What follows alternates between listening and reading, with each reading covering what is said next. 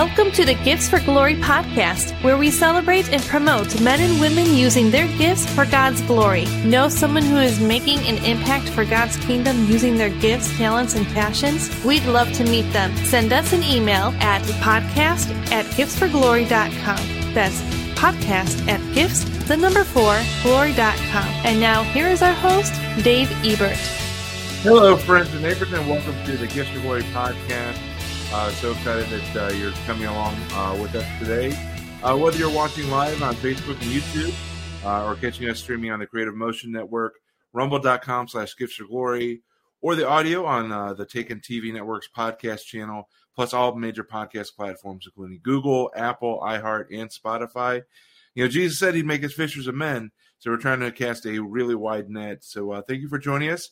And if you're live, feel free to chime in on the chat We'd love to hear from you.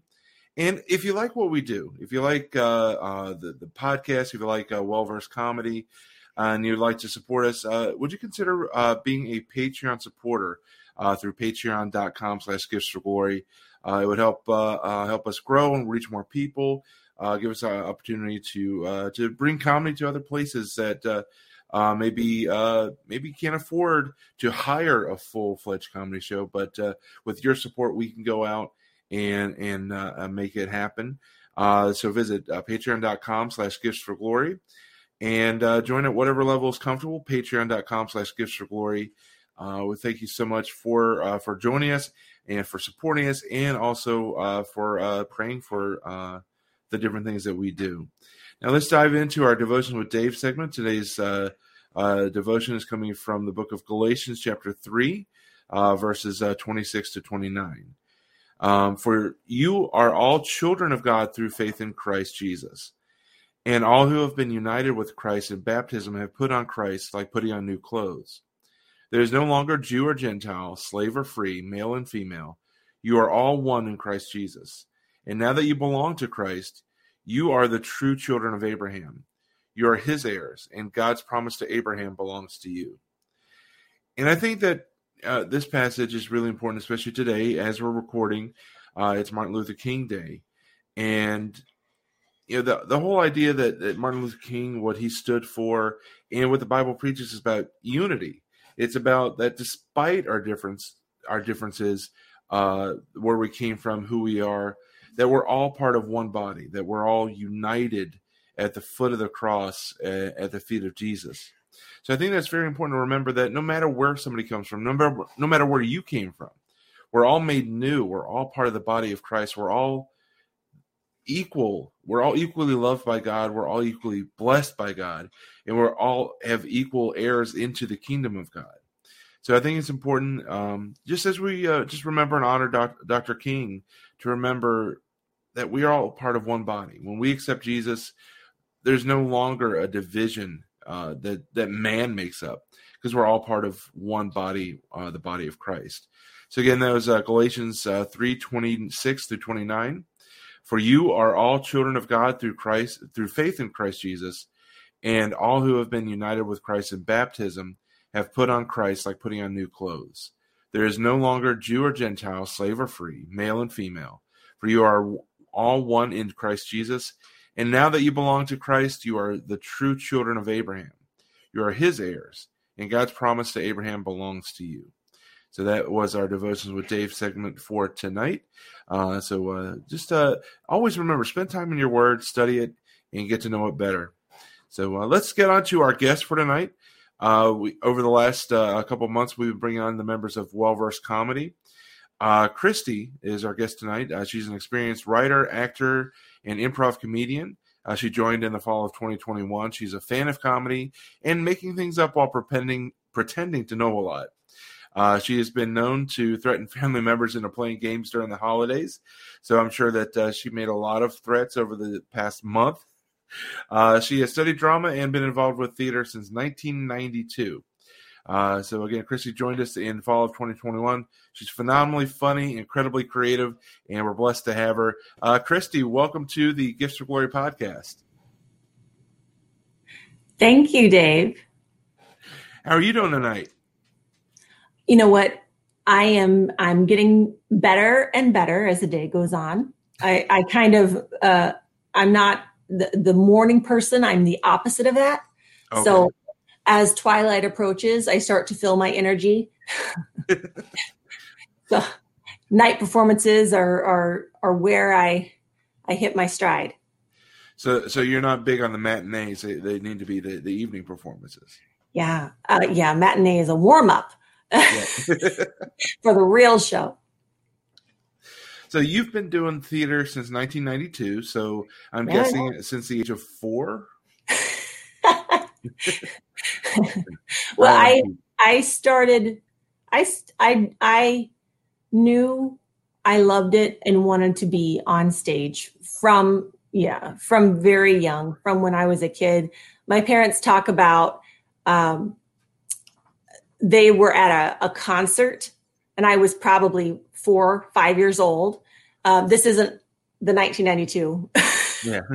event that put me on stage, but but from a very early age, um, they were just sitting at a concert, and all of a sudden they said that the um, whoever it was that was singing on stage uh, started calling out and pointing towards them and said, uh, "Here's someone who knows how to enjoy themselves," and then like put the spotlight behind my parents to me, and I was just like in the background dancing my heart out and pretending to sing you know just like mm-hmm. oh yeah you know just doing the whole thing and uh, and got the attention of the lady who was doing the concert and you know appreciated my enthusiasm i was her biggest fan apparently nice so i have loved yeah i've just never i've never been afraid of being on stage it's never uh, that is not my fear mm-hmm.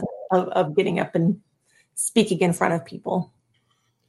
So what uh, what was the, the first thing that you did uh, when you got started in 1992? What was that production? So I was in junior high, and um, I had just gotten to that age in junior high. So I, I knew I wanted to be on stage, but they wouldn't let elementary do theater. It was for the older kids, you know. So I, mm-hmm. I, I hit sixth grade, and I was kind of the runt of the litter. I was very small and uh, for my age. I, I grew since then. I'm five eight now. but at that time, I was the smallest kid in class. I just didn't look like sixth grade, you know, and so I couldn't pull off, you know, the leading role or the mom role. And the, the teacher that was head of theater just couldn't break it to me. And I, I, I came in with full steam auditioning and wanting to be right there in in uh, in with all the you know the bigger kids in the in the uh, stage play, and they were doing oh gosh, if I can remember what the play was, it's like it was called Anthem. It was a very old timey show where they were singing um, New York, New York, and there was a street corner with a street sweeper, and they had a window display as part of the stage setup. So, what this very clever theater teacher did was she said, You know, I don't have a speaking part for you. I do not, I cannot uh, find a part for you, but I feel like you could really do an amazing job playing a mannequin in the store window. nice. Yeah. And, and I, at first I was like, well, you know, this is not what I signed up for. But then I thought, you know what? If I have to be a mannequin in the store window. I'm going to be the best, the absolute best mannequin in the store window I could be. And I did my absolute best. I was as still as possible. And we, I had to sit on stage for 40 minutes on stage, not moving. Wow. And uh, luckily they, they were lenient enough to say, you know, why don't we make her like a sitting doll in a chair? That way you don't have to stand the whole time not moving. So I was sitting in a chair, made up like a doll with big rosy cheeks and the wig hair and everything and like this and and and it was really fun because at the end the teacher said that she was so impressed by my performance that people actually thought I was just a prop on stage. So she told me at the very end of the play when the curtain was closing to move. and so uh, we got a real reaction from the from the audience because the whole stage play everyone's you know done. Everyone's off the stage. The sweep sweeper, uh, the street sweeper sweeps everything off, and then the the curtain starts to close, and I just go, and the crowd went wild and they were so they were like oh that was the coolest thing i ever saw and so it the teacher really helped me um, mm-hmm. to encourage my love of theater because you you know I was able to to take something small and make it um, just do my best and really make it fun and and it ended up being what everyone talked about in that play it was kind of yeah turn things around wow that's awesome so after that you get the bug uh, what was uh, what was after thing? that i was um, in everything so the teacher did not um, try to hold me back after that. She was mm-hmm. She acknowledged that I was the most enthusiastic. I don't, you know, whether or not I was the most talented, I was there, you know, and mm-hmm. so I got to be. Um, we did an ugly duckling play, which was a. It was not. Uh, it was called the Ugly Duckling, but it was a prince and a princess. But the princess is is is homely.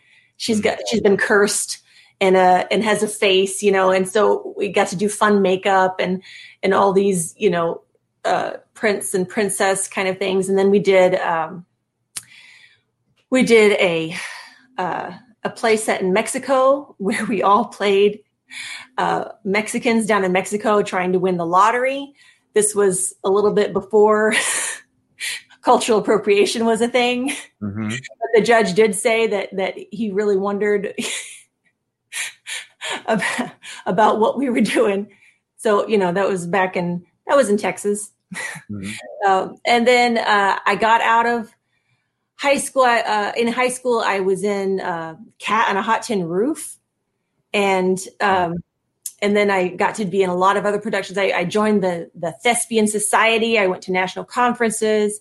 I got to college, um, and I I studied acting. And I thought, man, this is what I want to do. And then I felt, you know what?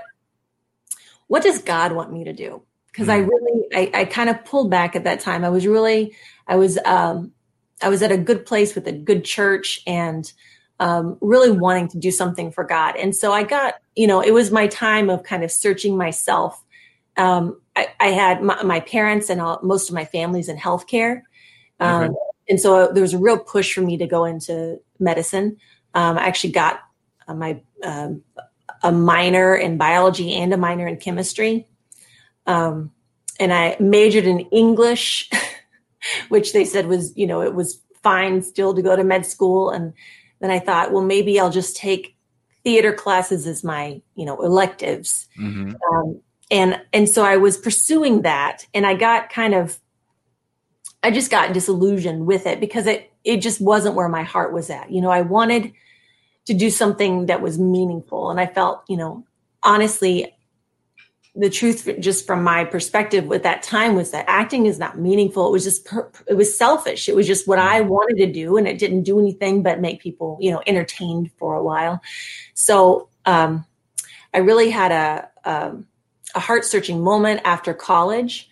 In my early 20s i um, eventually went to my pastors and i asked them for help just guidance counseling um, mm-hmm. and, I, and I said, you know, I'm thinking about going to be a missionary.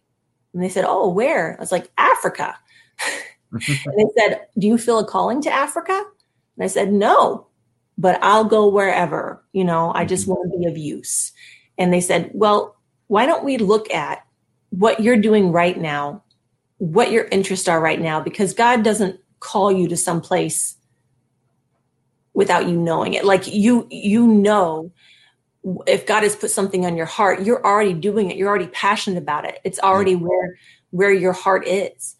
It, you know, if you're following God and seeking God, and I had been, I'd been praying and seeking, and um, I actually um, quit my job that I had been working at for three years and saved up money and just lived off my savings for I think three months, mm-hmm. um, so that I could just really search and pursue something. And and and I started doing searches online and um, about what it, what kind of ministry I could be a part of. I was just I was going to be in ministry, and I knew that I was going to be in ministry. I didn't know what I could be of use at, um, but then you know I had that talk with my pastors, and um,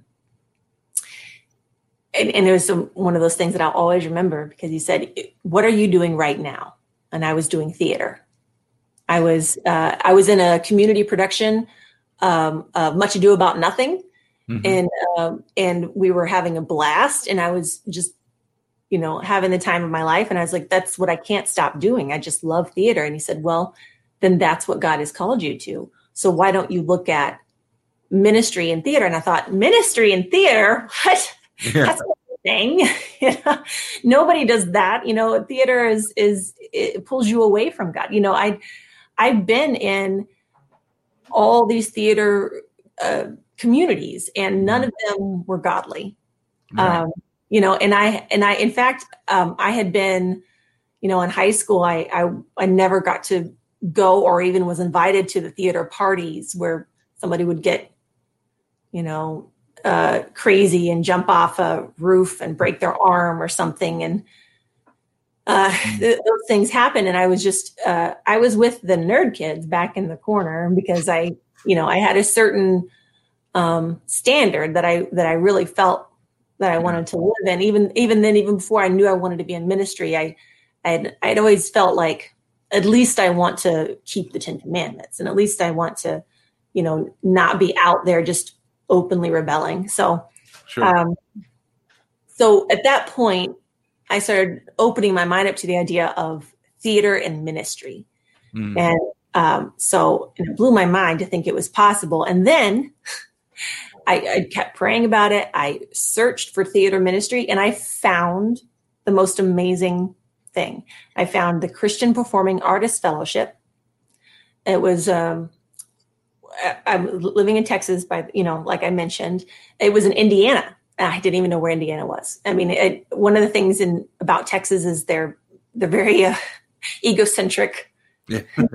about their, the teaching. We, we, we, we learn about Texas and the shape of Texas and everything in Texas. And I didn't get a great training on the geography of the rest of the U.S., but I, I so I, I was like, well, Indiana, somewhere up north.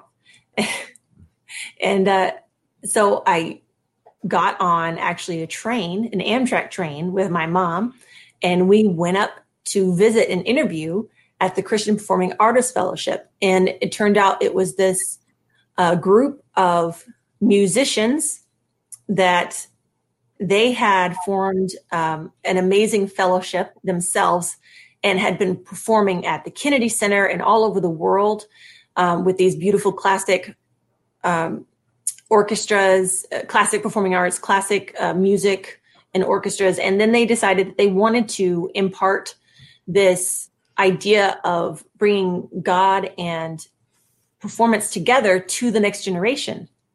So they um, they decided to start this summer camp. So the Christian Performing Artist Fellowship hosts a summer camp called Masterworks.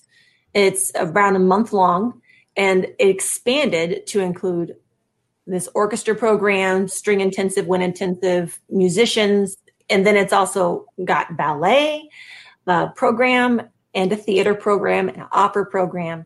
So I was able to uh, join the theater program, and um, they also gave me a full scholarship wow. because I wasn't able to afford it living on my own. Um, and I they also hired me to become an intern to work full time um, at their at their fellowship, and it was it, it changed my life. It changed my life. It was the most amazing experience. Wow. And so you just kind of almost you ended up going up there on faith, and then the guy just and God just opened doors to make sure that you go through and, and continue. Um. How how many productions were you a part of uh, while you were there for those uh, few years? So I was there for three and a half years, uh, I would say, because um, I they they let me come and be a part of the fellowship, uh, the the Masterworks Festival that summer, 2005, and we did Anne of Green Gables, and I was cast as Marilla, and that was so much fun. Um, and then the following summer, we did a production, Midsummer Night's Dream, and I was cast as Hippolyta. Great fun again.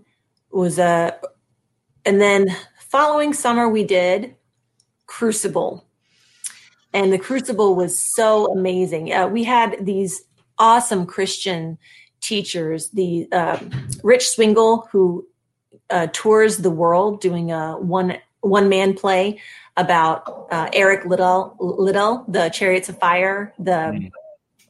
the guy who who uh, ran the marathon but wouldn't run. Was it was it he that he, he, he had his faith just pushing him forward, and after he ran the marathon, he he went and became a missionary in um, China and ended up dying in a concentration camp. Oh no! In the Japanese, it was it's a very amazing story. But the but the lives he changed along the way were just anyway. So Rich Swingle does um, one man plays all over the world. He even got to go to the Beijing Olympics and do that play. It was a just a, God opening doors for him. Um, I also got to to learn under Patricia Mauceri, uh, who worked as a soap opera actress for dozens of years and then um, was told that she had to change her character to praise um, the homosexual lifestyle when her mm. character had been a very religious mother of a straight son suddenly they wanted to change it with new writers to make her son come out as gay after several years mm. and that she would be and then she would say god god uh, god is for that um, and she refused to do it, and so she was fired from her from her soap opera uh, after decades. And um, but she she's an amazing, awesome woman. She's working with Times Square Church now, doing all amazing productions there in New York. And I got to work with Susan Somerville Brown, who was in a production in Cats on Broadway, and um, I got to work with John Kirby, who is the acting coach for Jim Caviezel Oh wow. Okay. He's nice. he's the coolest guy, and he's just so positive and uh, full of energy. He gave us just amazing master classes, and he directed um, Crucible that year that we were in it, and um, it was really awesome. And then my last summer, we did a production called Tartuffe, and that is uh, classical French comedy. So it's like the Shakespeare of the French, Moliere. Okay. Moliere is the is the is the author, and Tartuffe is a comedy written completely in rhyme. So every every character through the whole two hours rhymes their speech, and it was a Tartuffe is a hypocrite, a man who says what he doesn't mean, and it was really it's really neat because we would bring our you know our christian faith to each of these productions and we would have devotions about them every day and, and we'd be training and we'd be talking about you know you know where does god fit into this for your character? And we talk about how the the moral with this hypocrite and his downfall how that played into you know god's uh god's desire for our lives. So it was it was it was really uplifting as opposed to the all the theater experience I'd had before, you know, where mm-hmm. there was no, there was there was it was just superficial about you know just being in the limelight. Whereas right. this, it didn't matter whether I had a big role. I had a huge role in Tartuffe. I was uh, I played the like the the main wife that the Tartuffe was trying to seduce, and uh, in but in uh, Crucible I had like two lines in the whole play. You know, I was the a very old nurse, uh, Rebecca Nurse, who was sentenced to death for as a witch. Mm. And so I had, you know, I got to do some uh, voice acting, you know, taking on a character, age character. But all of it was just so, so wonderful, and the and the um, the atmosphere is full of prayer and uplifting and devotionals, and it was just a community of uh, godly people. So it was just it was life changing just to be there. Yeah. So I I yeah I I trained well, and also um, besides the summer festivals where we did the full productions, being an intern there, I also was able to hone my craft because we they put on because all of us were performing artists in some way. Most of us, I guess. Mm. there are a few people that just wanted to come and be tech in the background, and that was just what they loved. Um, but most of us, I I, uh, I was roommates with an opera singer and a, flautist and uh, a cellist um, and a pianist, and wow. and from all over, um, uh, from Washington D.C. and from uh, you know New England and um, uh, fr- from from Taiwan. Uh, one of my best friends um, was in the festival that I still keep up with today. Uh, so it we were just people from all over and people that uh, I made lifelong relationships with in in Christ's love and. Uh, we when we did sorry I got sidetracked there we did a series of performances every month. So every month during the year, we also performed. Mm-hmm. And uh, and we would just bring since I was the only theater intern for a few years. The first two years, I was two and a half years, two years. I, it was a long time. I was the only one, and so I did a lot of monologues, and I dragged my boss into doing some sketches with me. So I I was able to write up um, uh, he he's a composer. My boss was a composer, and he had written several books as well. Uh, one of his books was called "The Spiritual Lives of the Great Composers," where he goes into the spiritual lives and and uh, the deep, you know, cares and and um, lives of Bach and Beethoven okay. and uh, Stravinsky, Wagner. So it was so we turned that into a concert where I uh, drug all of the rest of my musician roommates and my boss into doing roles and impressions of the different scenes of lives and and creating that and then interspersing that with some of the music of the composers and we had so much fun doing it and and just the community loved it. We had a, a huge community there that supported us in Indiana. Nice. That's awesome. And, and, I, I just love the fact that when you first went to your pastor, uh, they this pastor was supportive of the idea of using the creative gifts to honor God.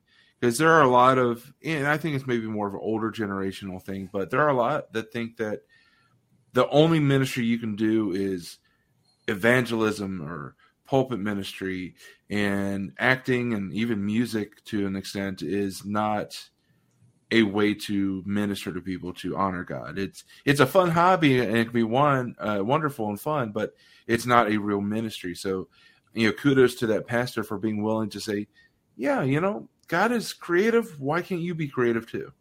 Yeah, I mean that's honestly, I guess maybe what I was internalizing, you know, before I, I went there, just thinking I couldn't do this, you know, with my life because it was not enough, you know. So um, I, I had been hearing that message for for for most of my life. So, but but I luckily was was at the right place at the right time at the right church, mm-hmm. and and it was really because I, because I, I I regret nothing. Yeah. I'm so glad that I went there. Yeah. So let's hear. Uh, we, you know, obviously faith is is playing a huge role in your life, and and has for a long time. But how did you get there? Did did you grow up in in a Christian home? And if you did, when did it become your faith instead of your parents' faith? Uh, tell us about your testimony, and uh, as much as you'd like to. All right. So, um, hold on. I heard a noise. So uh, I grew up, it, it's kind of both and. Yeah. So my parents um, thought they were Christians, you know, mm-hmm. and um, I think my mom, my mom is a, my mom is a Christian now, and I think she was then. Um, and my dad thought he was a Christian, and now after I've grown up, we had other revelations and he said you know i don't think i ever actually was a christian mm-hmm. you know mm. i didn't have a personal relationship it was something where i was drugged to church every time the doors were open and i thought that meant i was a christian you know mm-hmm. so um but that was reflected in growing up my mom would read the bible to us and she would take us to church um, and my dad just didn't want to participate in any of it um, we would pray at major suppers, you know, holiday meals, and um, and we generally tried to avoid, you know, stealing, you know, and pillaging. So, but but other than that, we, it wasn't there wasn't any kind of super godly um, path that we were expected to follow.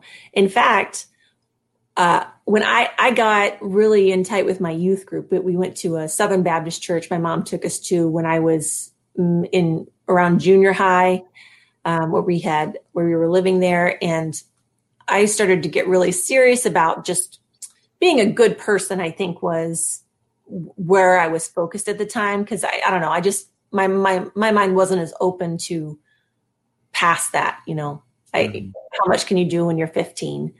Um, but at 15 i was focused on not going and partying and not doing the things that the other kids were doing around me but but trying to to live my life right and my dad called me a goody two shoes you know he had problems with me he, mm. he thought that i was um uh weak or i don't know nerd. I, I he, he, called me names, so he he thought he that I should live a little, oh. and um, and uh, and my mom was a little bit concerned because I didn't date. uh, it, but for but to me, God was a serious thing. I, I read the Bible and I said, you know what? Either this is real or or it's not, you know, and I'm not going to live halfway. So so I I just went I went all in. Um, so when I was in in high school, I just kept my head down and tried to befriend people who were, you know, not not just going out and partying all the time. And I ended up uh, ended up my closest friends in high school were a Mormon and a agnostic girl that was kind of Wiccan hmm. halfway. Uh, none of the kids that were supposedly Christian were living a Christian lifestyle. But the Mormon kid and the agnostic girl were just wanting to have fun and play games, you know? Yeah. So I ended up, they were my closest friends in high school. And then I got to college and I found a Baptist student ministry where kids were on fire for God and they were awesome. And I got to be in Bible studies. I got to do um, college drama team. We we would take our drama team to um, to churches and to a bunch of different venues. We had, we went to a juvenile detention center once and and got to perform there and had some amazing revelation and witnessing happen with that. So um, so does that answer your question? I, w- I was kind of raised, I was raised reading the Bible, learning about God, going to church, but I got into it a bit more than than my parents did. And then my brothers, I have two brothers, and they got into it a lot more as well. A lot they they kind of felt the same way I did, where hey, is this true? Let's let's read the Bible, let's decide if it's true, and let's act accordingly. So um, they both got into ministry as well. Do you feel like maybe your steps toward that direction influenced your brothers, or were your brothers more of an influence on you in that direction?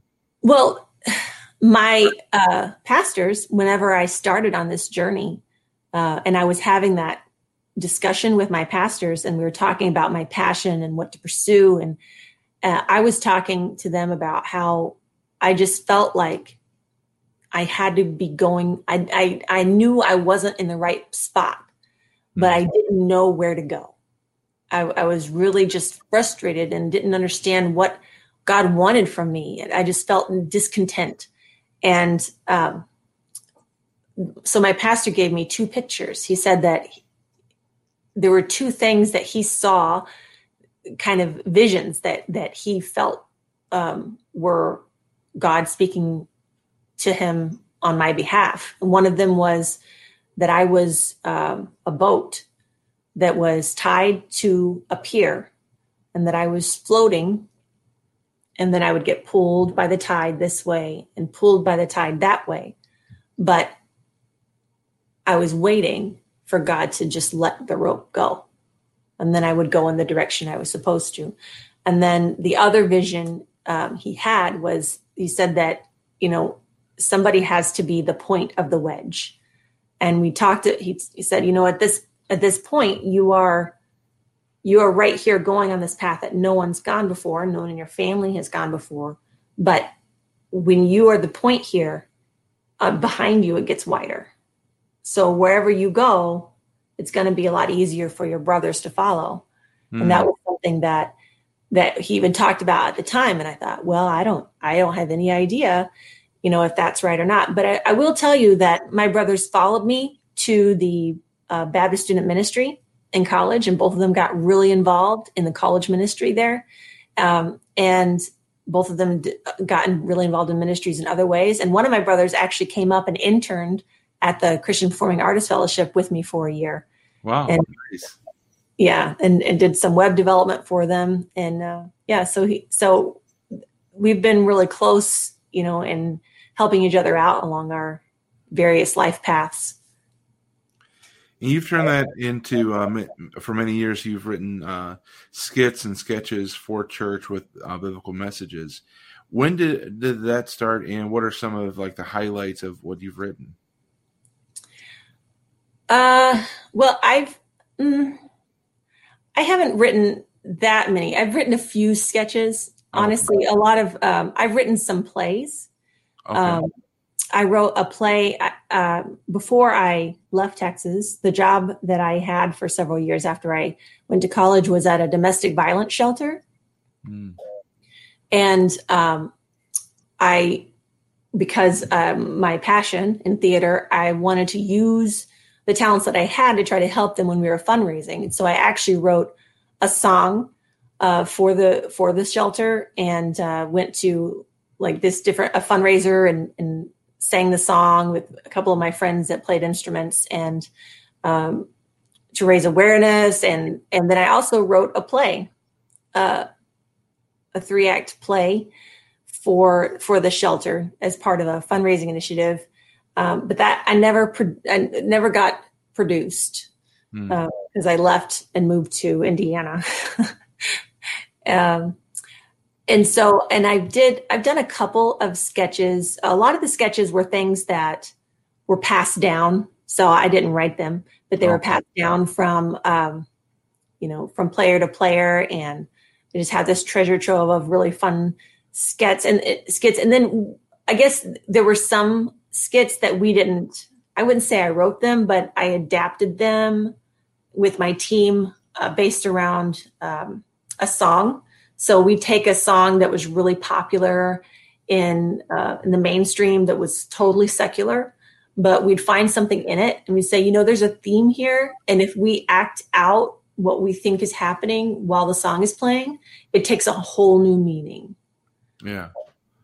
So um, yeah, and then there and there was actually some Christian songs as well that we would do that with, but but we would just act, you know, create a skit out of that.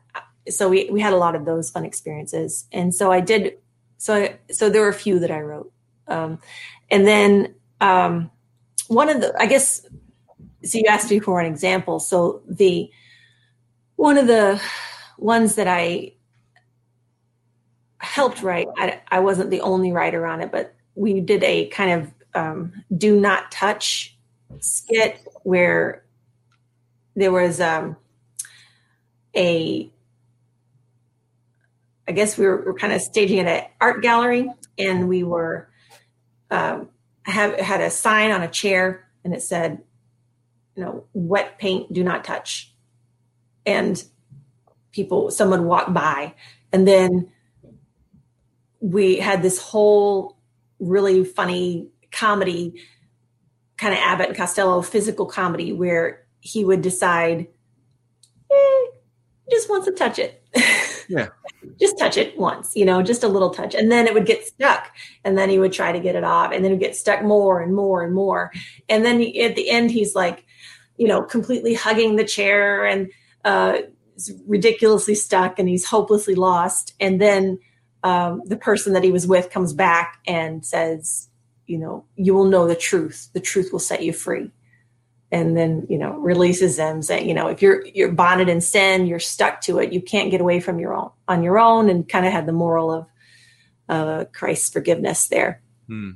so um but but the I always had the comedy. I, if if i'm writing it it's going to be very very likely to be comedic and, and i think that god gave us comedy uh, because it is so disarming that people will tear well, the walls will come down and then they can receive a word or receive a message or receive that seed that could be planted. Uh, like with the skit you're talking about about getting you know just you touch sin just a little bit and then the next thing you know you're stuck. But no matter how stuck you are jesus can free you right away i like that yeah and in my mind, as you're talking about that, I'm thinking about there's like a Mentos commercial where a guy sits on a wet bench and gets, you know, the stripes on a suit, and he's like pops the Mentos and he starts rolling on the bench, and now his his suit is now pinstriped. but that's not how sin works. but, ah, yeah. Mentos. but yeah, uh, I I just love the power of how comedy can uh, it, it, brings people together. Uh, if you bring a, a, group of 500 people that don't know each other, and then they laugh at the same thing, on some level they're they're all connected. They're no longer alone because they've all kind of admitted something about themselves. That very uh, nice. And you know that's the beauty of what we do with Well Versed. Uh, that's the beauty of comedy in general. It's a gift from God. Unfortunately, it's misused just like any gift from God it, uh, by many people. They use it for the low hanging fruit. Uh, but that's the joy of what you've been doing with with, with sketches and skits, and and what uh, we're doing with well versed comedy. Uh, you joined uh, this past fall, and it's it's been a blast. Uh, you know, we're still post, we're kind of in the COVID era, so the shows aren't there the way we'd like to, I think. But we've had a few, and it's just been a lot of fun to be able to just go up there and do comedy for people. Yeah. Yeah, absolutely. I I just appreciate being able to at this point in my life, you know, I'm a mom and a wife and I have a full-time day job. So being able to just c- come out and do improv where I, you know, I don't have to spend 5 nights a week rehearsing, mm-hmm. you know, as as I would have to in a play, but I get to do regular, you know, rehearsing and uh, just recharging my mind with these skills of being able to just think on the spot and and uh, just it just expands your brain every time you do it honestly. I feel like you can't you know you can't lose your mental capacity when you're doing improv because you always got to be on your toes. Yeah. There are a lot of people that i especially that i've spoken to i don't know if you've heard the same thing but when you do clean comedy or clean performing there's some people that would believe and would assume that that limits you. Uh, do you feel limited at all? So, uh, I think it's, I would say it's limiting in the same way that, uh, you know, not rolling around on spikes limits you to where you can go play. Mm-hmm. you know, like, uh, I was actually in uh, a sketch comedy group when I first moved up to Chicago. Um, I joined a, a, comedy group that was not Christian in any way. In fact, it was of Satan. I don't know. I'm just uh, th- there were just some elements in it that were just promoting like the worst. I'm like it. To me, it wasn't even funny. It was just like, how can we shock you the the most? And um, and I they the the owner the the guy who organizing it really valued me and wanted me to be a part of it and, and could see that that I was you know I was someone who kept my word and would be um, there when he needed him and, and that was a big deal because a lot of these people are very flaky and you know say say one thing and do another so um, he wanted me to be a part of the team and I kept trying for uh, a year or two but it came to the point where you know I would say you know, if we want to reach a wide audience, we should be family friendly because mm-hmm. it's honestly, it's not just for my moral sake. It's, do you want to be on TV? Do you want to be able to be at a matinee or a, any other show where where you're, you know, with a wide audience? You're going to have the biggest appeal when you can be seen by the widest audience. It it actually is, more freeing because you know it doesn't matter what religion uh, somebody has. Parents don't want to. Most parents aren't going to open their their kids up uh, to to everything. Right. You know there are limits. So uh, us going just starting off keeping those limits and, and finding comedy where where everyone can can agree and is not you know just turning some some segment of the population off or, or of the uh, audience. Our audience is grateful for that i think. And i know it, i'm grateful for it. I mean i've been to enough comedy shows where i felt you know just cringing in my seat saying oh my goodness you know what you know where did is this comedy you know what's happening mm-hmm. um, so i'm very grateful i love i think the if you look at well the uh, some of the biggest comedy acts um, they keep it fairly family friendly maybe not in their hbo specials you know right. late night things but whenever they're doing something for the widest audience the biggest ones are, are keeping it very family friendly and especially it, when they get into the movies even robin williams you know he, he had a potty mouth when he was just him doing his own stand up. But anytime he got into movies, they were super family friendly and all of the kids, you know, loved him and everything because they knew what's what sells. Right. And there's more, like you said, there's a, a, a wider audience because if you're, you know, when you start adding the blue humor, you cut out a certain segment. When you start adding uh, things that are uh, mocking or, or, or, discriminatory, you cut out part of the audience. But when you're just family friendly and, and clean and just you just open yourself up. Uh, one of my friends, uh, Steve Rivera, he owns uh, uh, Comedy Clubs in uh, Indianapolis and in, uh, Minneapolis, and he says that clean means green. because he runs, he's a Christian. He runs comedy clubs and and every show that they do is family friendly because it communicates to a broader audience. And uh, I think that, and I also think that because when you're a Christian and you want to use comedy or use your creative means to serve people, I think that it, it takes a lot of the handcuffs off because you don't have to be afraid, especially with with well versed. You don't have to be afraid that you're going to get stuck in a scene where you're not going to be able to get out of it.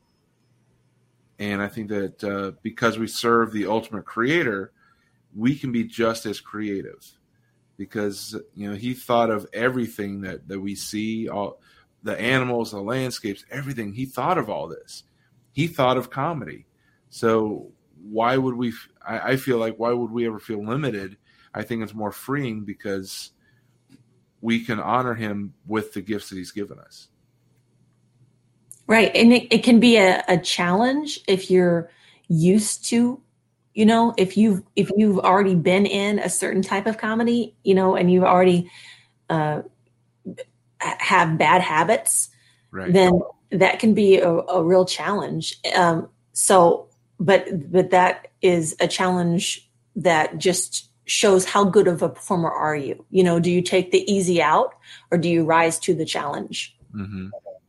Yeah, that's that's a good word. Uh, it's because it, and it's, it may sound prudish, but you know the the blue humor and the the innuendos and things like that. It is low hanging fruit. It's easy to reach, it, but it's not the best fruit. And if you're able to reach to the higher level fruit, that shows how good you are, how good you can be. And so I, I like that. So Christy, there are two segments that we end uh, each interview with. Uh, I uh, didn't get a chance to uh, prep you for this, so I hope uh, hope you don't mind. Uh, I'm leaving. I'm leaving. I'm. Ah, darn. Okay. I'm just kidding. so the final two segments. Uh, the first one is called the interrogation. Seven random questions that otherwise wouldn't have fit in the conversation, And then the final question I ask every guest is um, for anybody that's wanting to use their gifts, their talents, their passions uh, to honor and glorify God, what would your wise counsel be? So I'll let you kind of marinate in the back of your head on uh, what your wise counsel might be. Um, and then we'll uh, do the interrogation now. Uh, seven random questions that would have otherwise not fit in our conversation.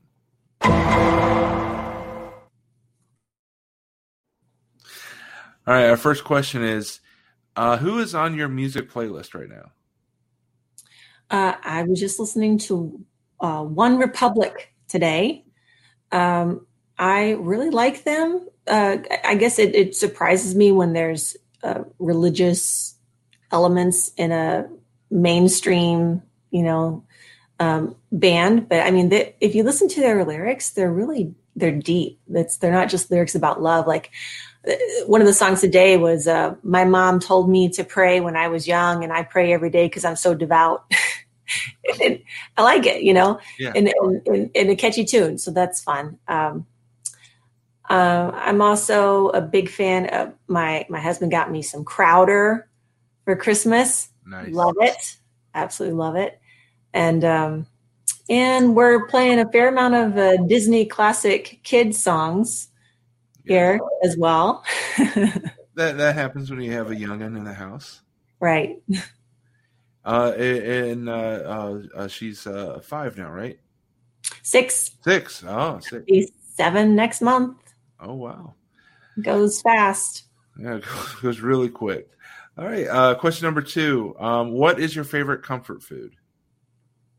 Comfort food. Comfort. Mm, it's hard for me because I I I kind of avoid comfort food because in my my health journey of trying to get foods that I know are good for me, not just filling. Um, probably just bread. I mean, who doesn't love bread? So. Right. Well, Jesus said, "I'm the bread of life." He didn't say, "I'm the broccoli of life." So that is true. That is true. Question number three How do you relax? Play on my phone a lot, fair bit. So I had a uh, this strange kind of incident where I, I, I didn't really I did a, a, little bit of solitaire on my phone sometimes, and that was it. And then I was having to um, help my daughter get her blood drawn when we were testing her for allergies, and she was freaking out and so there was a little game that she loved to play on her phone, absolutely childish little game where you pop bubbles. And so I put the, pulled it up and I was like, let's just do this and we won't look at the needle, you know? And so we started playing it. I was like, hey, this is kind of fun. now I'm obsessed with it. The child popping bubbles game. Uh, so I do that when I'm trying to relax a little bit. Nice. It's kind of like uh, popping uh, uh, the, um, yes, the packing material. It is the video game of that, of just popping package bubbles. Nice. Uh, next question is Do you have any regrets or things that you wish you could do over? Uh, I wish that I had started my whole journey a lot younger. So, because I was so confused about what I wanted to be when I grow up, um, I spent you know, a good five to 10 years trying to do health and nutrition and uh, get my doctorate. And then I, I mean, I love nutrition and health still. So I guess I can't, can't say I regret doing that, but I, I know that by the time I really got to the point where I, um, I could pursue theater. I, would gotten training by John Kirby, the acting coach for Jim Caviezel. I mean, he told me, You're ready. You could teach actors a few things. I mean, he said that to me, and I was like, Yes, I'm ready to go. And by that time, I was nearly 30. Mm-hmm. And um, I so I started trying to audition. I did a lot of auditioning, and it was it was basically just I was too old, so oh. hit my stride. So I, I realized that I, I would do I would do it all a bit earlier if I want if if I wanted to actually pursue professional film. but I had uh, so much fun just doing theater. That's also been kind of the back and forth. Like I'm really theater at heart. Mm-hmm. So, are are you uh, submitting to auditions now, or is that? I'm not submitted for a long time. Um, you know, having a six year old, almost seven year old at home and working full time, I'm not quite at the point where I'm ready. I, am actually, I was thinking about it. I was thinking about it this um, over the holidays about, am I ready to go be gone five nights a week and uh, just leave my family, eat frozen pizza every night for a month so I can go do a play. Uh, and I'm not, I'm not quite there yet, but maybe soon I'll be. They're they're supportive. They're though they're willing. You know, my husband is like, you know, if that's what you want to do, do it. You know, so nice. they're supportive. But right now, improv is just awesome because I can have that outlet and I can get that um, that off of my my creative uh, juices flowing without having to have that time commitment. Yeah. All right. Number five. What's your uh, favorite character or character type to play? Ooh, I love characters. I love them. Um, one of my favorite characters was in Grapes of Wrath. I did. We did a production of Grapes and Wrath, and I was Grandma. and my, her line for almost every time she came on stage was, uh, it's a long time ago. Uh, Praise God for victory. Hallelujah. Praise God for victory. And uh, it was really fun. So so I got to be the grandma in that, and um, uh, also when I was doing my Shakespearean improv, I was a huge fan of the the washerwoman, where you know, like, oh, there's my pretty. No, so I, I I like characters a lot. Yeah, do that all day and that that's actually uh, where we met is uh, through uh, the Shakespearean Improv uh, with uh, the unwritten works of uh, William Shakespeare at West Side Improv there in Wheaton. Um, so, in, in improvised Shakespeare is a completely different animal because there are so many mechanisms that are going on because you want to stick to the truth, you know, the uh, the, the integrity of Shakespeare, and also you're making it up. Uh, so it, it's a lot of fun and it's, it's, a good challenge. It is. It is. It is. It was really. It's a really fun, a blast.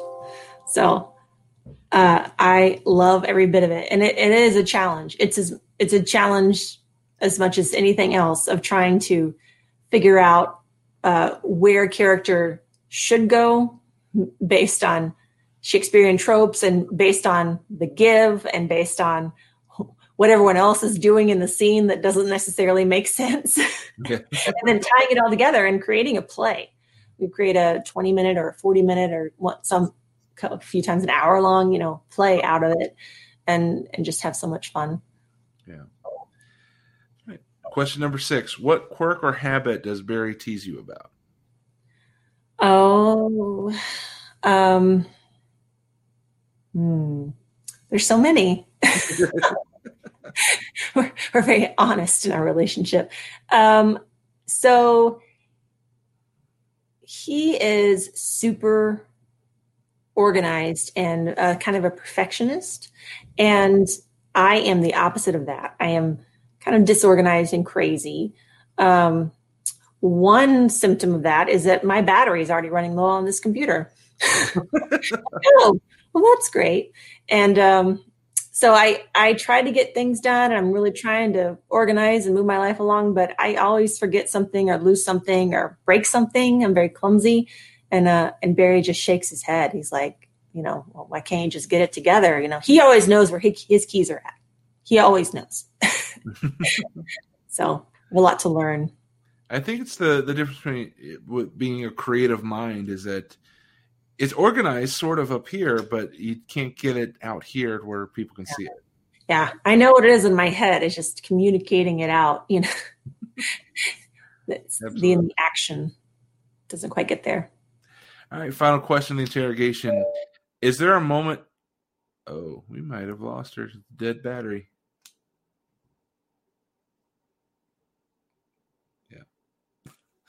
So, as she mentioned a moment ago, I think that uh, her battery might have died on her. Uh, so we uh, lost uh, Christy. So we won't get to uh, those final couple of questions, but that's okay. Um, we just uh, uh, thank Christy for joining us. She is a, a, a, wonderful improviser, a wonderful performer. A, just really a lot of fun to work with, and we're looking forward to see what God has in store for well versed comedy and for uh, for Christy's future. if you want to connect with uh, well versed comedy, find us at you can find us on social media at Wellversed CMDY on Twitter, Facebook, and Instagram uh, at Wellversed CMDY. And uh, you can also connect with us on our website, wellversedcomedy.com. If you're looking for something fun to do uh, this coming Saturday and you're in the Chicagoland area, coming out to Lombard Assembly Church on North Avenue in Lombard, uh, free admission, family friendly comedy for all ages. Uh, just come on out, bring the family. Uh, bring your friends, bring your office. It's going to be a great time. We're going to open up and actually have uh, Essie Taylor, one of our members.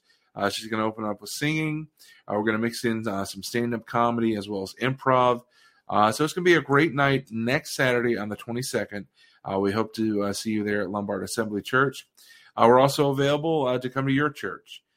Reach out to us and let's have a conversation about how we can use comedy to, to minister uh, whether it's uh, to your congregation or it's an outreach, whatever it may be. Uh, connect with us uh, at wellversedcomedy.com or on Facebook at wellversedcmdy. Now, we are working towards building uh, a nonprofit organization. And uh, if you'd like to support that, you can do that in a couple of different ways. you can support us at, on Patreon at patreon.com slash gifts for glory. And that'll help us support the um, the ministry of uh, the podcast as well as the comedy. And uh, Christy has relocated. Uh, there she is. So uh, I was assuming that the computer. Oh, it's okay. I at least I warned you. Yes, I have issues. so I'll try to organize myself and bring a backup uh, charging cable next time. Okay, no worries. All right, so uh, I have two more questions for you. Then, now that you're back, uh, okay. the final question is, uh, is: Is there a moment that you look back on you think uh, that was a great moment that you, that you wish you could relive? Uh, was there a, a, favorite moment on stage? Oh, does it, does it need to be on stage? I guess it's kind of on stage. Yeah, on stage or or wherever. Um. Hmm. I love I love uh so many of the plays that I was in. So much fun. Um, but uh, so hmm, there's so many. Uh, I was in production for the um,